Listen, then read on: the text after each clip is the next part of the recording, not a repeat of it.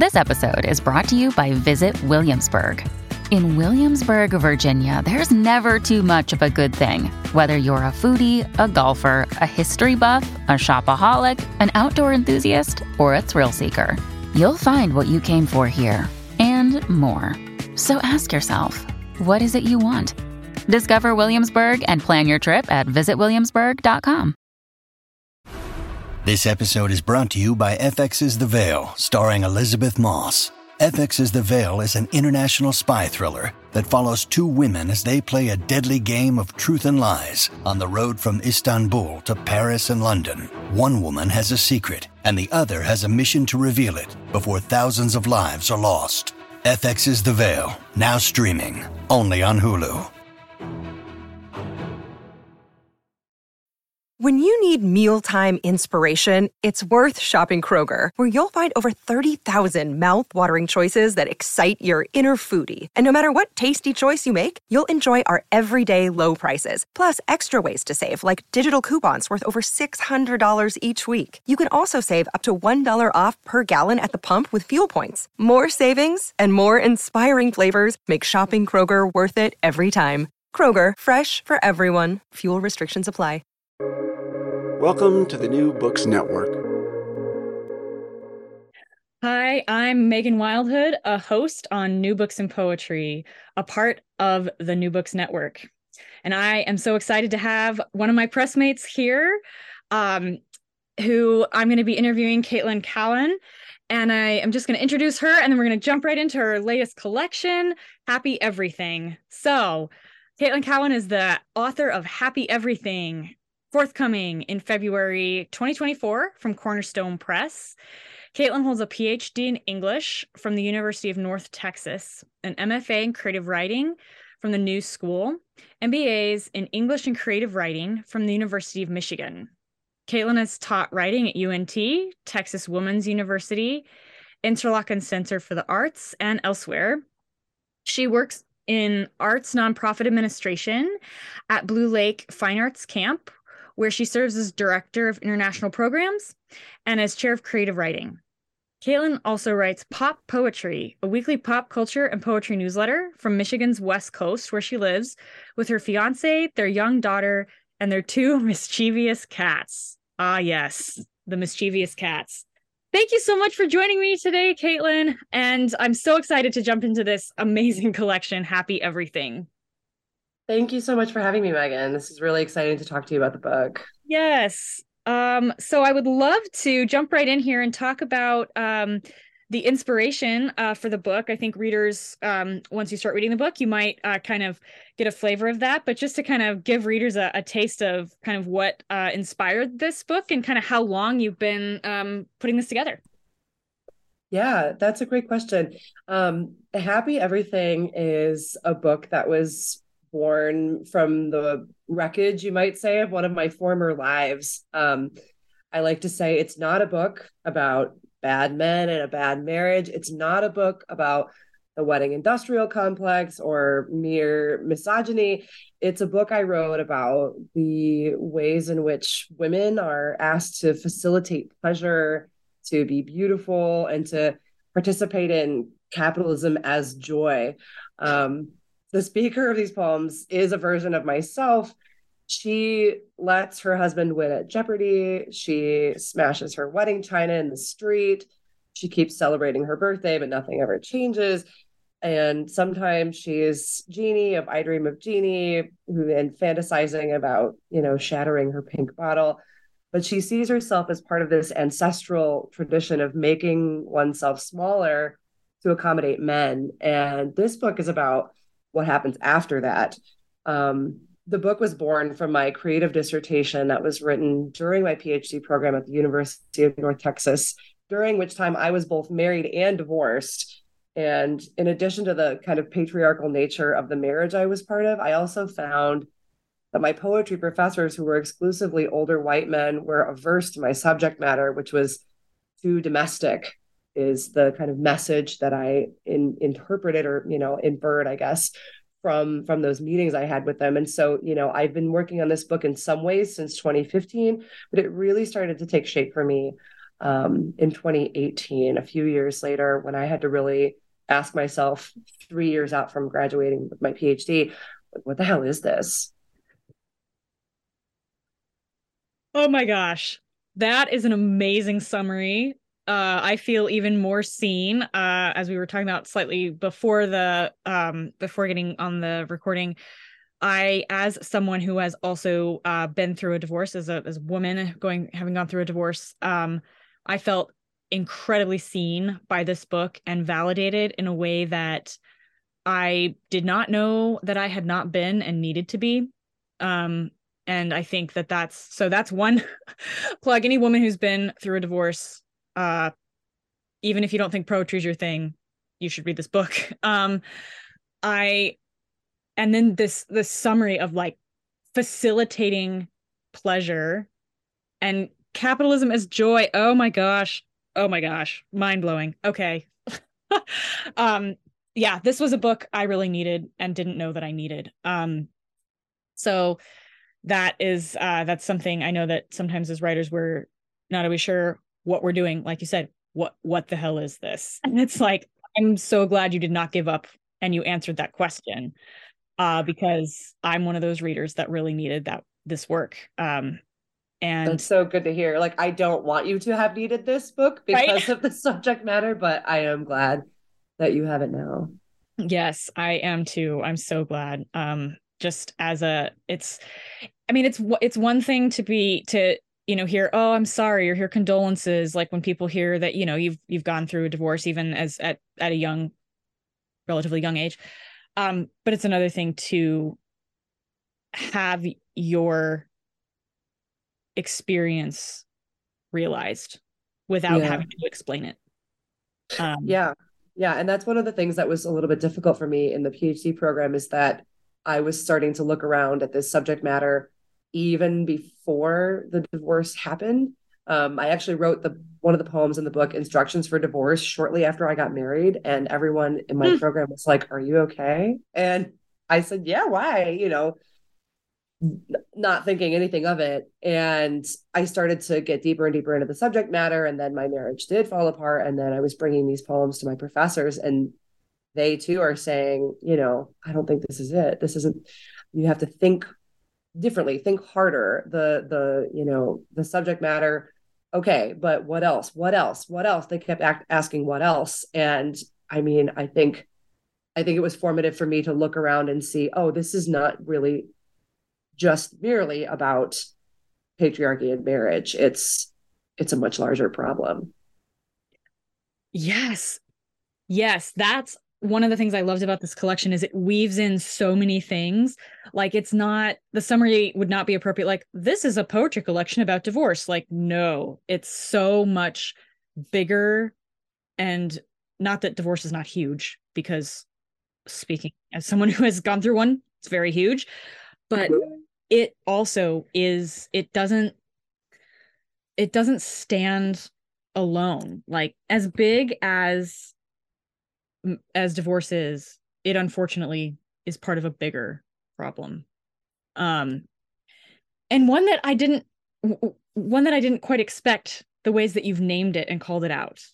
Um, there are definitely some obvious like, oh well, you you know, adultery is one thing, or we didn't love each other anymore, or those things. It's like no, it's none of that. There's this systemic look at at divorce that is like you don't even say the word that much in the collection so it's so it's so brilliant. I want to um jump into one of them uh from the poem happy everything. There's a line that goes her bad dreams are the sounds of no one in her kitchen. Neighbors potlucking on her rotten deck silent and swirling their sangria wishing its whirlpool would drown them so there in that one line, there's just there's so, so much. And I I wanna I kind of want to explore and hear your thoughts on what are the generators of these kinds of bad dreams? Because it's not just nightmares at night. It's like these are these are things that people live. These are real scenarios. Yeah yeah. I mean the, this poem the title poem um the and the title of the collection come from an actual nightmare that my mother had and told me about many years ago. And um you know the fact that part of her terror was having to hostess so many events at the same time or conversely you know my knowledge about how lonely her life can be. Um it's made me think a lot about the ways in which women see community and what happens when that community disappears and the way that divorce impacts that. And um yeah i think that i i love the line that you picked out. I mean I, i'm not not i love my own line. I love that you picked out that line. Um wishing its whirlpool would drown them. I think there is something really sinister about some aspects of domesticity that appear up here you know multiple times throughout the collection. And i think that um you know what the question for me is well what happens when a role like that evaporates? Or where do these expectations come from? Where do we learn how to throw a party who teaches us that as women and for me it was my mother and where did she learn it and th- that kind of question i try to answer by some of the interstitial epigraphs that come from this really bizarro um, book that I love and have had in my home. And I don't know where it came from, but I've had it for many years. It's from Practical Cookery and the Etiquette and Service of the Table, a compilation of principles of cookery and recipes with suggestions for etiquette for various occasions, which is this 1930s American homemaking guide. Um, and I think when I dipped into that book, I just started to feel you know, oh, like this is just in our bones. This is in the bones of our culture. And it's comforting in some ways to just sink into that the way that I have in my life to sink into the domesticity, into the femininity, and just let it envelop you. But then there's something really sinister about that that I try to get at in that poem that you were quoting. Um, have I answered your question? Am I just getting, am I drowning in my whirlpool here?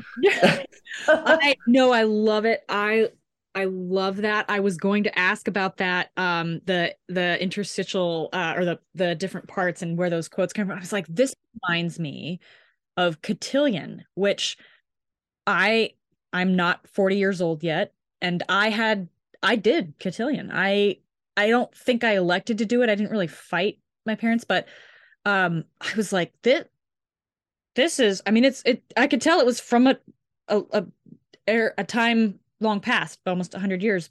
But I was also like, and yet somehow this is also in my memory of which fork goes where and how to let a boy at this point lead in a dance, even if taller than him. And I was like, what is what? What does that have to do with anything? Um, and just like it, yeah, it is so deeply ingrained because I was like 14 when I did cotillion.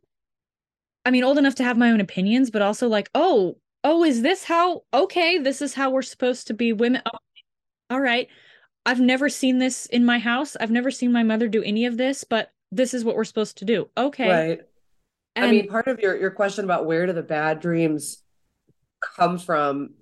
It's, I mean, part of the question I tried to answer in this question in this collection for myself was how did how did I, how did someone like me, who I like to think of myself as very independent, feminist, educated, how did even I become seduced by some of the ease of the, you know, the roles that we're asked to play in domestic spaces? How did even I succumb to this in a certain way?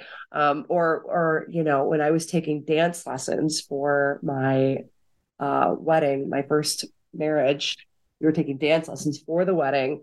And this appears later in one of the poems after the party at the Bad Love Museum. The metaphor that the dance teacher kept giving us about he's the frame and you're the painting. You know, that that's what's happening here. You need to just let that happen.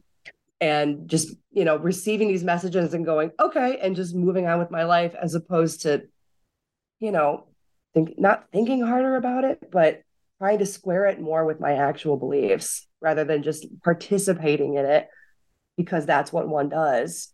Um, so I guess those are my bad dreams now, or they were, and I've exercised them through writing this collection. Yes. I like I even I think of cuz this the line the reason this line grabbed me I think is because of this as it was something uh, that you said in your in um earlier in as part of the inspiration of how women seek community and how that sort of falls apart or how how divorce impacts that and how there is as you said something sinister about domesticity and, and hosting parties is like is that the way our mothers maybe uh sought community? And even though it kind of made them miserable i'm getting the impression that most of the women um in the boomer generation that's at least my mom is in that generation right mine too. really did not like that but that's what they were handed is like this is how you have friends. And so they were like well yeah we don't like this either but here you go daughters. It's uh, the place where you're allowed to have power. I mean mm. we, can hmm. go, we can go all the way back to you know hundreds and hundreds of years ago enclosure acts like women no, not having a, a place in the public square and you know being pushed back into the home and saying this is the only territory you have. The, the hearth is your public square. This is what you've got. Um, and trying to make that work and we do. I mean i was great at throwing parties. I threw the best parties. I took such joy in it or what felt like joy or it, it felt like enough for a while um, until the whole sort of project started to fall apart. But yeah i mean there is a really long historical line of of what it means to derive power from your home and from your hearth. And it's political you know mm-hmm.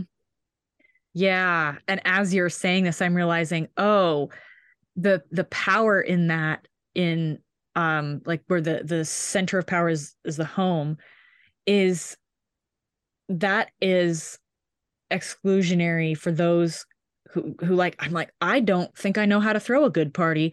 I like I did cotillion. I know how to set the forks out. I just don't know where to get the forks. Like where do you get tiny forks? Why is that even? Well, and it's I'm asking. yeah, and it's only a it's only a source of quote unquote real power if you're able to reproduce the workforce, right? Like yeah. to get super political, your your center of power really only exists if you're able to give something back to the machine, which is to have children and be a mother. And that's now you've got your power because you are, you know, contributing to the machine. And it's just it's something I've I've thought about quite a bit. I thought about this a lot. I was reading um Caliban and the Witch when I was at Hambidge, um, when I was working on the last last iteration of this manuscript, the Silvia Federici book, just about the history of witchcraft and the history of women and their relationship to capitalism and, and their their crucial part that they play in capitalism and always have, but the ways in which they've been, you know, manipulated and controlled because of the power that they actually have and obscuring the sources of their power and all that kind of stuff. It's just a really, really fascinating book. And that actually informs my next manuscript that I'm working on a lot more, um, the witchcraft element. But yeah, it's it's it's something I think about quite a bit. And I still like to throw parties, but they feel different now. yeah, it, you're right. It's yeah, because it's one thing to have been handed the source of power and kind of another thing to own it and make it yours, even as it has it's morphed from a source of deep, long-standing oppression in ways that we don't we don't even understand now. Um, but we do. We expect like I don't expect men to throw good parties. I don't expect men to throw parties at all. But like when there's a party, I'm like, oh yeah, probably like my my friend is hosting it. My the, it's, right. a, it's a woman hosting it. Yeah. If it's the Super Bowl, then then there doesn't really yeah. be there there's no expectation for that kind of party. Just Yeah. I mean, and the thing that that really ended up informing my thinking about this with the divorce that I went through was that that I began to, you know, and again, this book is it's drawn from my life. It is not a facsimile of my exact life, but right. inspiration wise, um, you know, I I think about I think about Maggie Smith's recent new memoir, You Can Make This Place Beautiful. And she says it's at one point in there that her literary career was taking off and she realized that she was needed back at her post, that her her husband there was this essential conflict between who she was as an artist and who she was in her home. And when she one started to eclipse the other, everything fell apart. And I began to realize in my own marriage that the more I I didn't think it really mattered if I hosted these parties or I was this this kind of wife or that kind of wife. But the more I tried to be my own self, the less able and interested my partner was in relating to me. And so it's a familiar and sad story, really. That is the part that made me feel the most seen was how is it that I ended up in a covenant, a sacred covenant with a person who liked me less the more authentic I was. Correct. And where did I learn that that was okay? And where did I learn that any and all of the red flags that I did see before, I did see them before. It wasn't like looking back, I saw them. It was like, no, no, I saw this. Why did I, where did I learn that that was acceptable? and right. then I just it was like, oh, I don't I don't actually have power over this and there isn't going to be someone who would actually would actually love me better. That that's just not that's not where the power is at all. I didn't quite think of it in terms of power, but now looking back it's like it is it's an it's that sort of that sort of way of relating to the the word love which is that's not what that word actually means but it's like that comes from from the long-standing lesson of where power is. And that lesson you're talking about that is what ultimately allowed i've made helped me feel like okay there is a through line to all these poems i've been also writing about my family. Yes. Because that's where some of it comes from. That's where the lessons start, I think.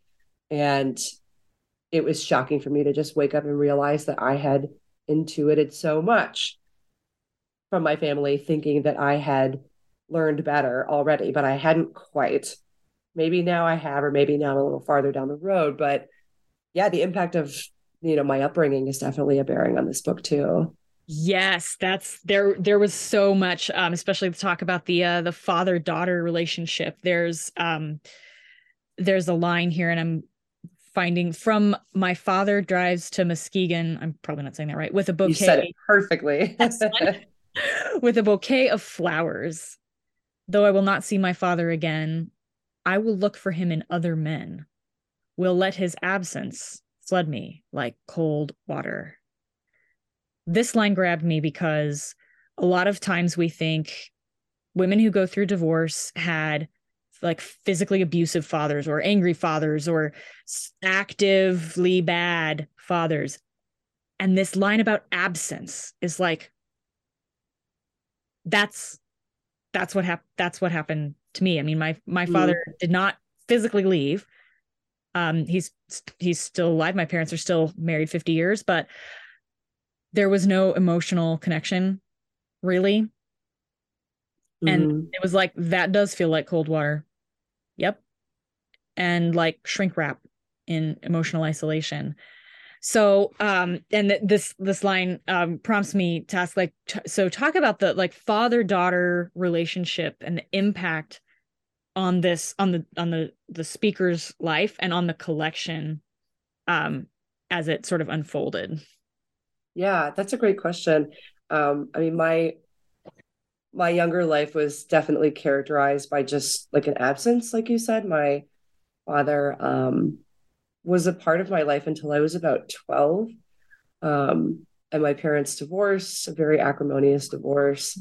Um, but even prior to that point, he worked all the time. He just worked all the time. I have so few memories of him, really.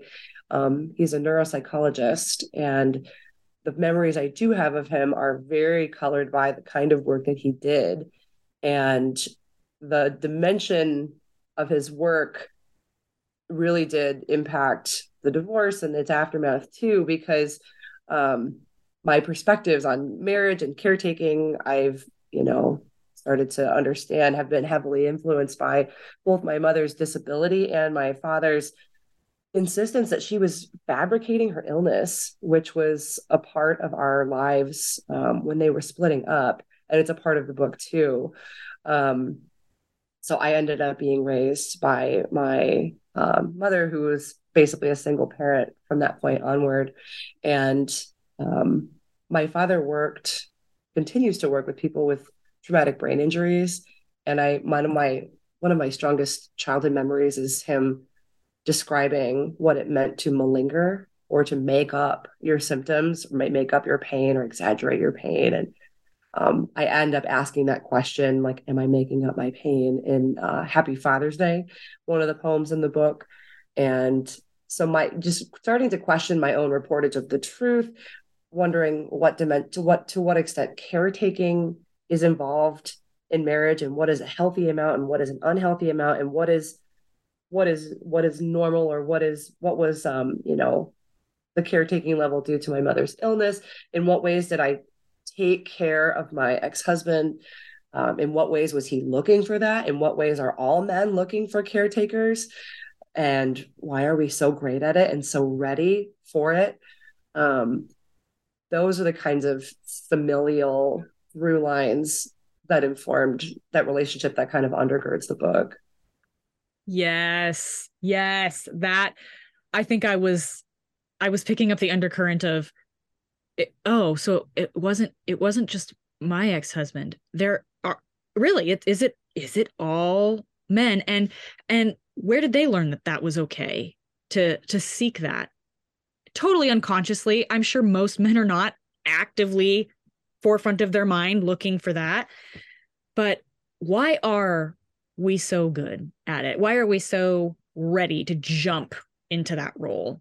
Even when, like, even when I am like, yeah, as an oldest child, I, I don't really want to be caretaking everything anymore. I would really like there to be space for others to take care of stuff sometimes and, um, or for stuff to just not get done and it be okay. Like it doesn't, the world's not going to fall apart.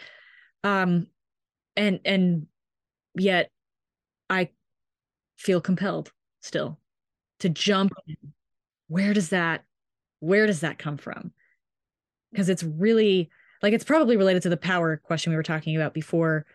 Um, but there is that deep compulsion. Like there's this joke that like, oh, men just want to fix, men just want to fix. And it's like, I I think that's only half the half the actually. Yeah, I think I think that I mean the pan not that every, I mean I think the pandemic really reminded us all of something we already know, which is how much unpaid labor women do and how much our society revolves around the caretaking that they do and the homemaking that they do. And if they do not do it, things get very bad. we women, you know, left the workforce en masse during the pandemic because somebody had to take care. And that somebody is just almost always women and it's 2023 you know it's not 1930 and which is not to say that caretaking is not a valuable task. I have a nine month old daughter. I love taking care of her. Um, i am not preaching against caretaking but i think that it is such a much more necessary and complex position in society than we generally allow for.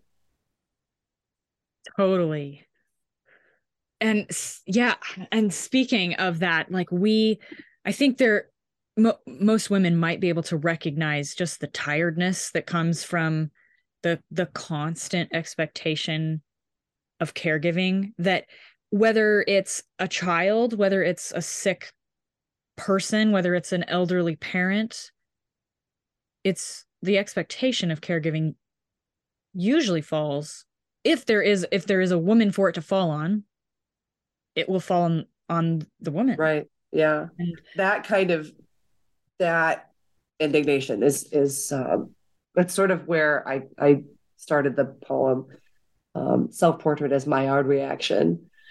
That's that's where that began for me. yeah that sense of if there is a woman to answer this question i had better find her no matter what she's doing yes uh, yes and and and speaking of this like compulsion there seems to be also this compulsion or draw maybe is a better word to to uh love what we what we think love is. Um there's uh in this uh in part 3 of um the uh after 18 months of marriage that's the title of the poem part 3 says I noose the top pearl of my best friend's ivory gown with its tilly lift and lift her above herself. Sorry, alabaster bird, little darling. She will leave him in 26 days, and somehow I already know. I was like, I, I've had an experience like that too. Um, and yet we're so drawn to love. It's not just like I don't think it's just weddings that we're drawn to. Weddings are actually kind of stressful in my experience, but we're so drawn to love and that like we're we keep seeking it even after like I mean divorce is devastating whether it was messy or not. Um I think not to downplay super messy divorces mine um, mine unfortunately was was not terribly but what what is it that why do we why do you think we're so drawn to love even in this historical relationship of subservience um, that women have had had to men what is it that keeps us going after what we I think mean, I think I think love is love is it's everything. It's fan that's the good stuff. It's not love that I'm objecting to. I just finished reading Fleishman is in Trouble are you familiar with this novel? Yes. And there's a part in the novel where one of the characters says, you know, I think marriage is it's like that quote about democracy. It's the worst form of government except for all the other ones. you know, that, that marriage and monogamy, it's terrible, but it's the best of all the other things we have tried. And I think that in that poem too, when I say I I keep going, I love and I'm loved again wary as a feral cat that comes inside. I'm, you know, to the extent that this is autobiographical, which it is in many ways. Um, I mean, I'm engaged to be married again on September 30th of this year. And um, thank you. I mean, I anteed up again and I intend to continue to ante up. I think that love is not the problem. It is the systems that we've devised that are supposed to create or contain or facilitate love that actually just perpetuate a society in which men have all their needs met and women exchange some of their power for a little safety. I don't know. Is that it? I am figuring this out day by day. I don't know. Um, love is everything. I think that that's actually what we need more of we need less capitalism. We need less inequality in relationships. And if you're in a relationship where you truly privilege equality, that's all you need. Mm. There's plenty of room for love there. Yeah, because that what what else could allow love to flourish, really? Mm-hmm. Yeah um yeah and speaking of uh of weddings there's this line from the poem happy anniversary that says outside i fingered pennies for the wrong wedding a final fixture to hide behind. I I have so many questions about this line because it's so so good first did you write this when you had like the timeline of these poems is are you writing them in general and specifically this one um when you'd met your current fiance or is this all before and you're just like this was just wrong and i don't know that there's ever going to be a right wedding? A good question. Um i first drafted this poem it's old. I could look it up. I I wrote it I began writing it in 2014, which I know because that was the year I was married and I was working at a high-end steakhouse in the town where I went to grad school to make some extra money for this lavish wedding I would end up having. And it was just a very bizarre experience in food service. Uh, I was hostessing, hosting there. So it, it, I definitely started writing it prior to ever being divorced, as many of these poems were written. Mm. Um, the ending has been harder for me to stick, and the ending of this one has changed. Mm. I think that many of these poems have, you know, they've been with me for so long. Some of them, there is a poem in there that's from 2010. I think there's at least one. And I've just been living with it, refining it. Some of these poems just live with me and live with me, and I work on them and work on them. And I think in some ways they're not done because I don't have it figured out yet. I don't know what the poem really, I'm not listening to what the poem is trying to tell me, or I it's not finished because I not that every poem has one final meaning, but that I haven't fully understood what the part of me that wrote that poem was trying to say. Maybe I'll say that. And this one definitely, I never felt like I stuck the landing until I got to the line that's there now. Um, because I was just the image, the image has been the same, hmm. lighting up a cigarette in my former life as a smoker. During, what is worse, like smoking and working food service is just it's not good. But I would hide out there, hide. And I started to think about what else I was hiding or hiding from and what was the thing I was hiding behind. And so, and then behind is the refrain word in this ghazal, the form of the poem. And so thinking about how I mean, of course when you pick a refrain word you have to commit to landing on it and so it really ended up informing my um my thinking about the hiding and the way that other people in the poem are hiding this sort of patrons of this swanky restaurant and what are we all hiding from as we get drunk on tequila after work after our shift is over what are we all hiding behind what was i hiding behind at the end of the poem yes that i mean i could i could feel that like behind the restaurant in the dark with the like I could feel that. Um even as I've I've never experienced I've never worked in food service, but um and I'm I haven't been a smoker, but I could just like somehow I was dropped right there. I was dropped That's right high praise. That's because I can see it. I've spent yeah. years trying to see it. So that's really great. I'm glad you can see it. I just I I know I think part of it has to do maybe with um with the form i don't mean to get too like esoteric on on the listeners here but there are so many forms of poems here there's like prose poems there's ghazals there's all different kinds of uh the, the poems take many different forms of a variety like a noticeable variety which i love and i wonder um it was that intentional or did the poems kind of come to you that way or how did how did you decide on on the that's form? a great question I try to just really listen. I know it's like the most irritating thing in the world to hear a writer say,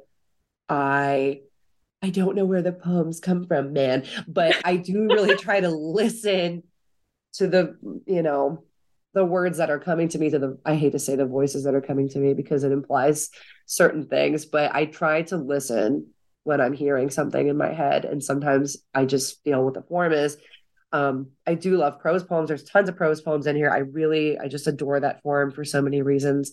I think it allows you to really do what poets do best, which is focus on image and and you know atmosphere and to make illusions, but it also gives you more real estate and it allows you to focus a little more on narrative without actually writing a story.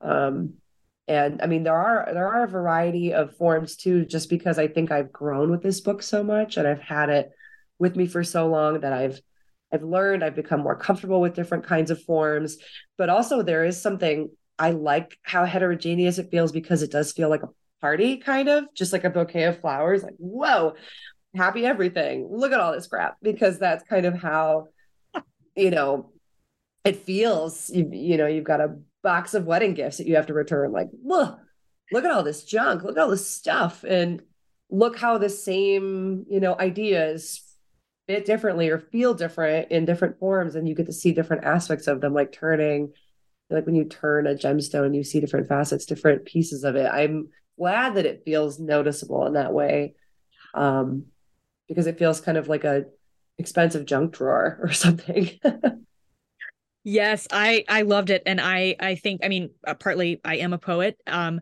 but I think there was just this it did fit. It was happy everything. It was variety everything. It was and that is also form follows function, right? So it was like um yep, everything is impacted in a divorce. Yep, it's uh-huh. everything. All the things, all the forms. There's no place that you can hide. It's it, it it comes out in this form. It comes out in this form. It comes out in this form and um i think i was i was and i don't know if people who have not gone through a divorce would have picked up on that but i sure did and i appreciated like yep this does touch every every aspect of your life even if it's not a particularly messy long drawn out process um mine praise god was not but still yeah i'm still finding ways that it's touched like i'm like oh it's it's been 4 years and that that fixture of a previous life is still there. Yeah, so. thank you for that reading. That's so astute. I really like that. It does, I mean, yeah, it touches everything and using different forms like that kind of proved it, it proved it to me in some ways, but it also gave me different tools to examine it in different ways, which I was grateful for. Yes, yes, the the the gem and and having it uh, reflect different um facets i mean that was that's and i just i hadn't i haven't come across a collection like that where it's i mean you think it's one topic it's it's really totally not there's so there there's uh the the poem half past which is mm. a, hmm. that focuses on the neuropsychologist um that uh your that your father had as a, as a career it's just like yeah the the the the lateral bilateral neglect or unilateral neglect that is so fascinating. Um it really is. It's a it's a really interesting language to have grown up with um yeah. to to know about and to have known about from a young age. It's i mean when i realized i was kind of writing a book about this topic i wanted to make sure that it wasn't just a book about how somebody hurt somebody else because those books are everywhere. And I think that I yeah. felt that I had more to say about it than that. And so I tried to really look at my life and find out what my languages were. And I was surprised to recall how much that impacted my life as a young person. Yeah. That sort of language of psychology. For sure. I mean, that both of my parents actually had a background. My mother and father met and um, in anthropology class at Michigan State University in the 70s. They were both psychology majors. And um, he went on to get his PhD, and she was supposed to also earn hers, but she became ill, and that did not happen for her. So they both had this background, this footing in psychology that I, that kind of colored my adolescence in a weird way that ultimately ended up being interesting for poetry at least. I, I just I yeah I, I it seemed like i was like yeah this this there's a deep knowing here even as okay so you're not a neuropsychologist but there was a familiarity with this language um that seemed kind of like it went it went pretty deep i just that the poem half past i really appreciate because um where it's talking about um either people who have experienced like stroke or head trauma and they have this uh where they only draw half of a clock or they only draw like they draw all the numbers but it's only on one side or they only eat from half of their plate. And it's not um forgetting it's it's actually ignoring. And i was like when i read that there it's it's italicized in in the poem. And i read that and i was like i think my marriage was unilateral neglect oh, it's wow. yeah. it's ignoring both sides. It wasn't just, oh, I'm accusing my ex of doing that to me. I was like, no, I think I think it was it, it was both sides were one-sided. And yeah. Hadn't thought I mean, about that's why that's why poet I mean, I, I psychology is endlessly fascinating to me and there's a part of me that thought that I too would go into that. But that's why poetry ultimately for me is my preferred way of knowing because I can take what I know about psychology and I can marry that to images into into metaphors. And that is that makes ultimately more sense to me even than what a textbook is saying about the way the brain works. That's such a fascinating jumping off point but where i take those kinds of things that's how i make sense of, of things i think. I think that's really smart what you were saying about you know using that distinction between I think there's no malice when you when you have neglect like, like unilateral neglect like that or when there's aphasia. There's no malice in head trauma. It's just right. there's something just not there. It's just not there. Right right the other side of the clock is not there it's i don't hate the left side of the clock it's not there it's just not and there. so that became a productive way for me of seeing the way that two people can understand a divorce yeah that not that there are two sides to every story but that there's one side to every story and the other side does not exist. Yes. Yes. I think that when I was, you know, because I think there's there are things in our lives that happen that are so big, we're just we just we process them kind of here and there per- periodically, even when we've moved on, even when there's no more anger, there's no more bitterness, there's still this, oh, now I understand this in a different way.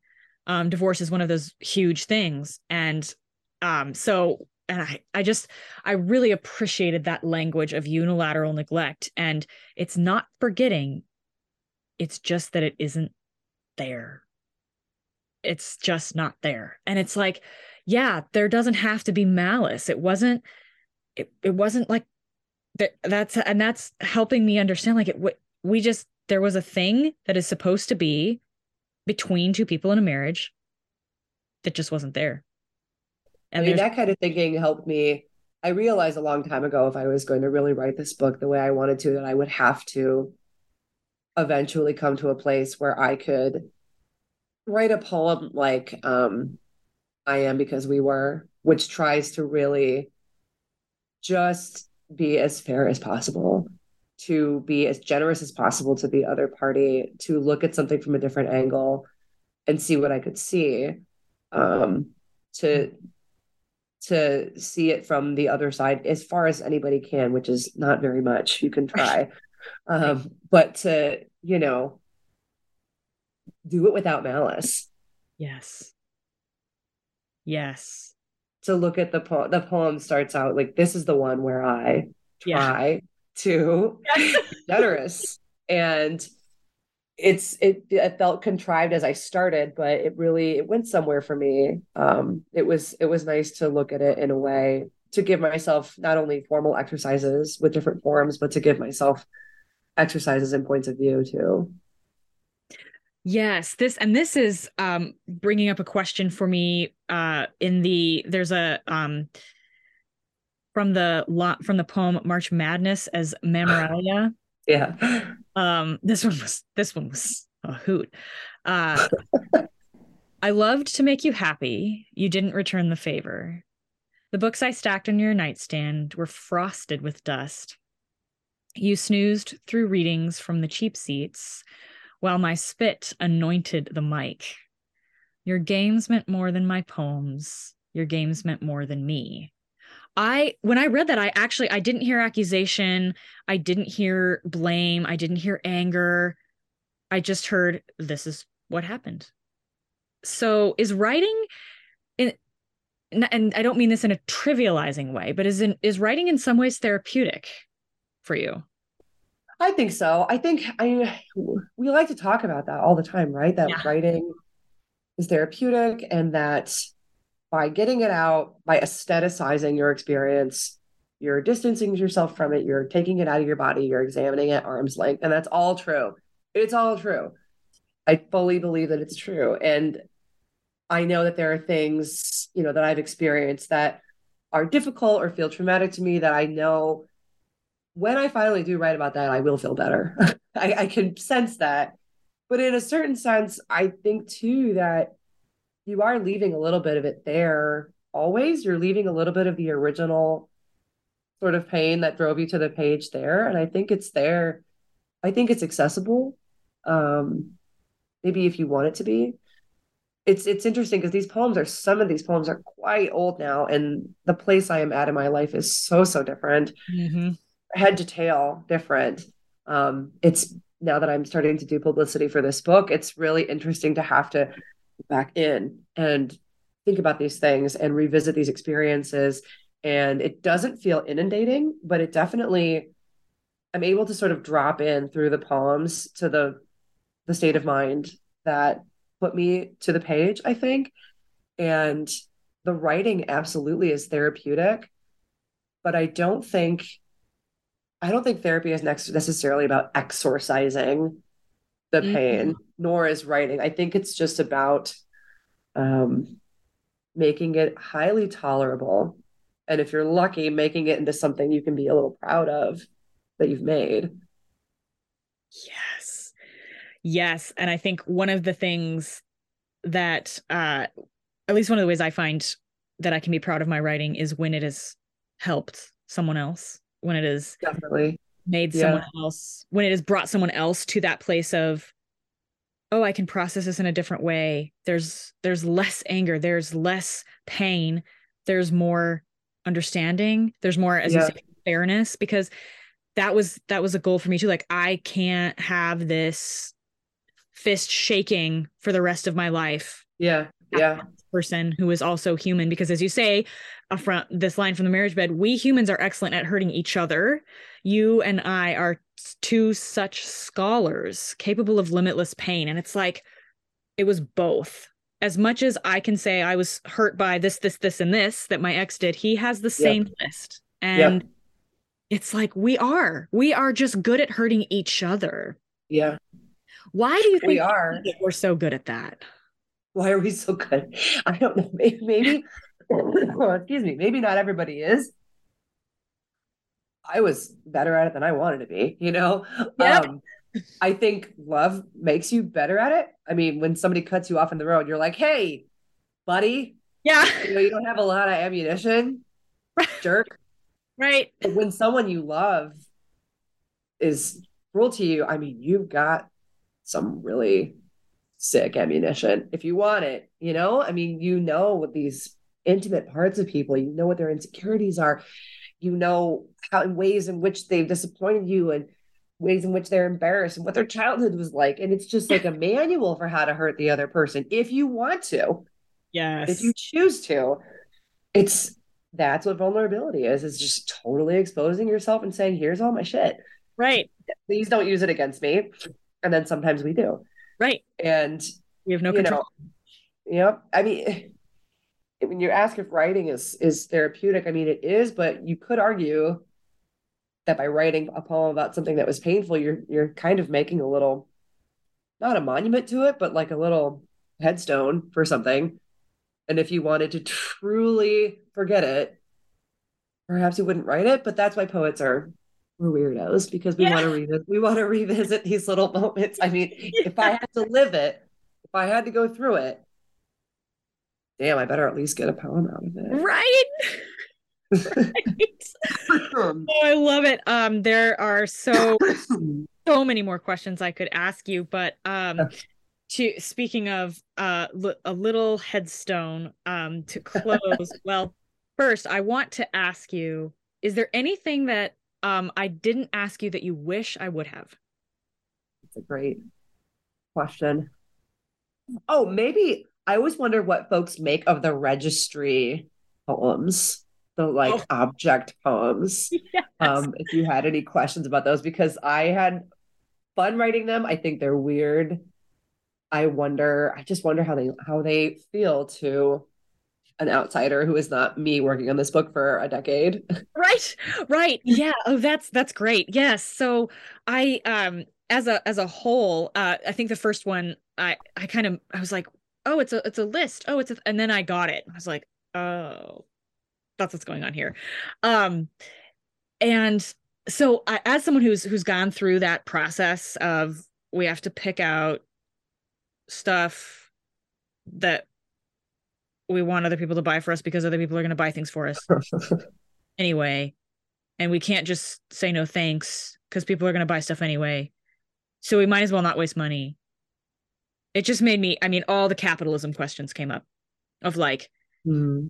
why do we do this? I get it. People want to people want to send the happy couple off and they into their new life, all set up. And then it's just it just brought me like I don't know if you had a similar experience where it's like why do we have to like do we have we have three toasters. Do we really need another one? Um do should Yeah. we do one? Or i mean how old is that the ones that we somehow have three of together? And it's just like these weird questions that and conversations that you have with your with your partner. And i would i would remember we would get in stupid fights just because and it was actually because neither of us cared enough but we had to we felt we had to do it i mean i don't know if you how because it, Yeah. you know beginning in the framing of like capitalism is joy it's like that's where my mind went when the when the registry poems Yeah. came I mean the and then for me, I, I mean I spent longer I spent longer reckoning with what to do with that stuff than I did actually facilitating the legal dissolution of my marriage. The stuff lingered and I developed these I just I, I was weird. It, I had this I realized I had this bizarre fetishizing relationships with these objects that I didn't even like and didn't want yes which I finally was able to realize that there are so many aspects of the marriage were things that I did not ask for nor want. But it was a very weird period having these deep relationships with these objects that are now, you know, mainly, mainly gone. Mainly gone from my life. I still have the uh crumb sweeper. Gotta hang on to the crumb sweeper. Oh my gosh yes from the poem yes. But it's a weird it's a weird um place to be to realize that you know your family now has feelings about what you do with these objects.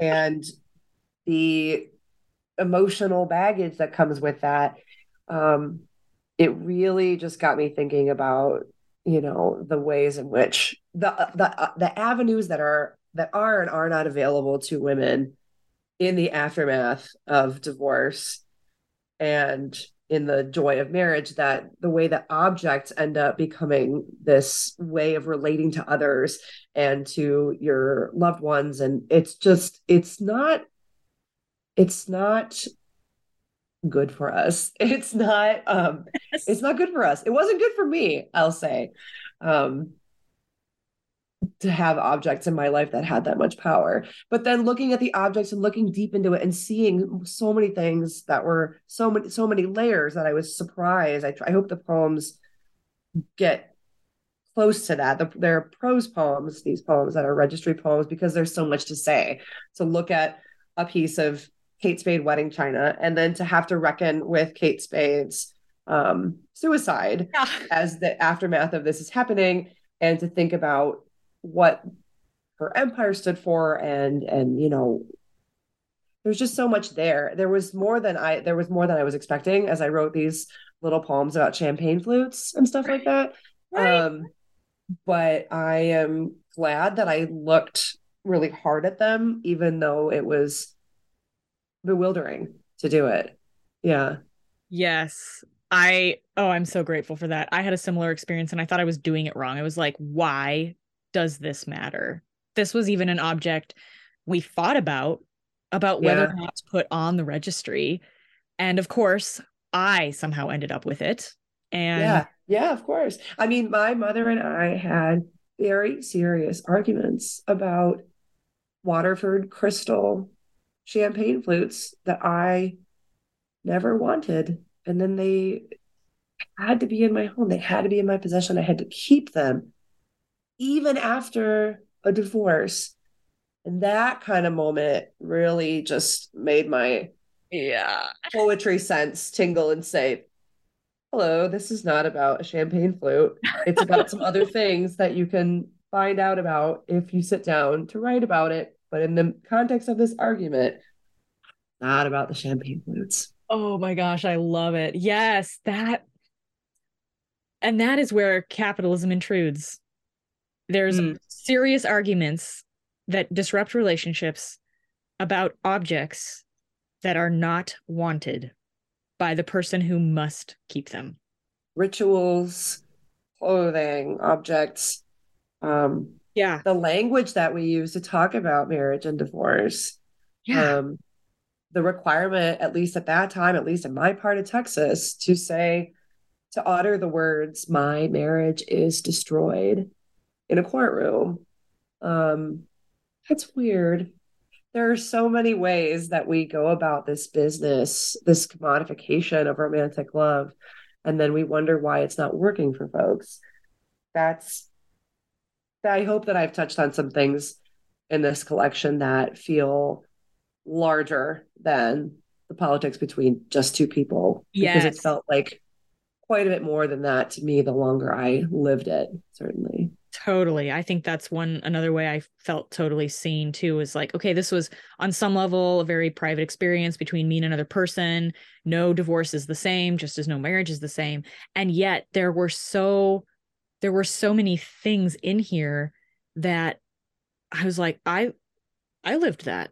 Oh, I had that experience too. Just even the feeling that I at least I read between the speaker and the ex. I was like, was my was my ex this person also? Because I kind of feel like maybe that's um that's that was it just felt so I don't even want to say parallel it just felt like it felt so the same, which is how I know it was like this is actually a universal vein that has been tapped.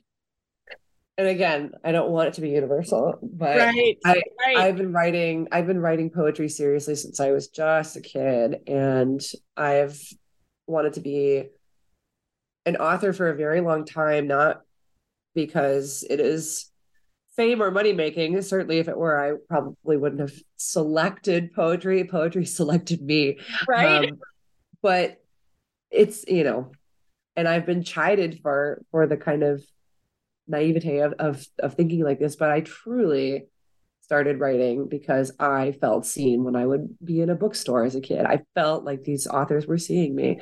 And to to have finally, you know, the opportunity to make someone feel seen by what I'm writing. That's just that's all I could ever really ask for. Yes. I another way that I totally relate. Um um so to close, I would love for you to share uh from the collection Happy Everything the poem Best Order. I would be delighted to. Thank you for asking about this poem. I it's one of the older ones in the book. It won the Littoral Press Poetry Prize several years back. Judy Halebsky selected it to oh, win. Wow. And it was printed as a beautiful broadside that I love and cherish, except that it was printed under my married name at the time. Oh, no. And so now it is this, and now it is another apocryphal object in my home. oh, no. I love this poem, and having it in the book is a great way to sort of reclaim it and recenter it for myself. Yes. love it. This is best order. A teacher once told me to hold a ruler like a razor beneath my sentences, up to the jugular, a threat to make them stranger, to see them for the first time again and again, so I might find the flaws and fix. As I look at you, as I have for most of the last decade, through the bottom of my glass, through a bedsheet of smoke, I understand. We must make each other strange again each day. Even as the prying stars peer in through the Venetians, we must blind ourselves to that starshine of sameness so we might see, vex ourselves once more to venture a straighter line, a sentence that stabs and is kind.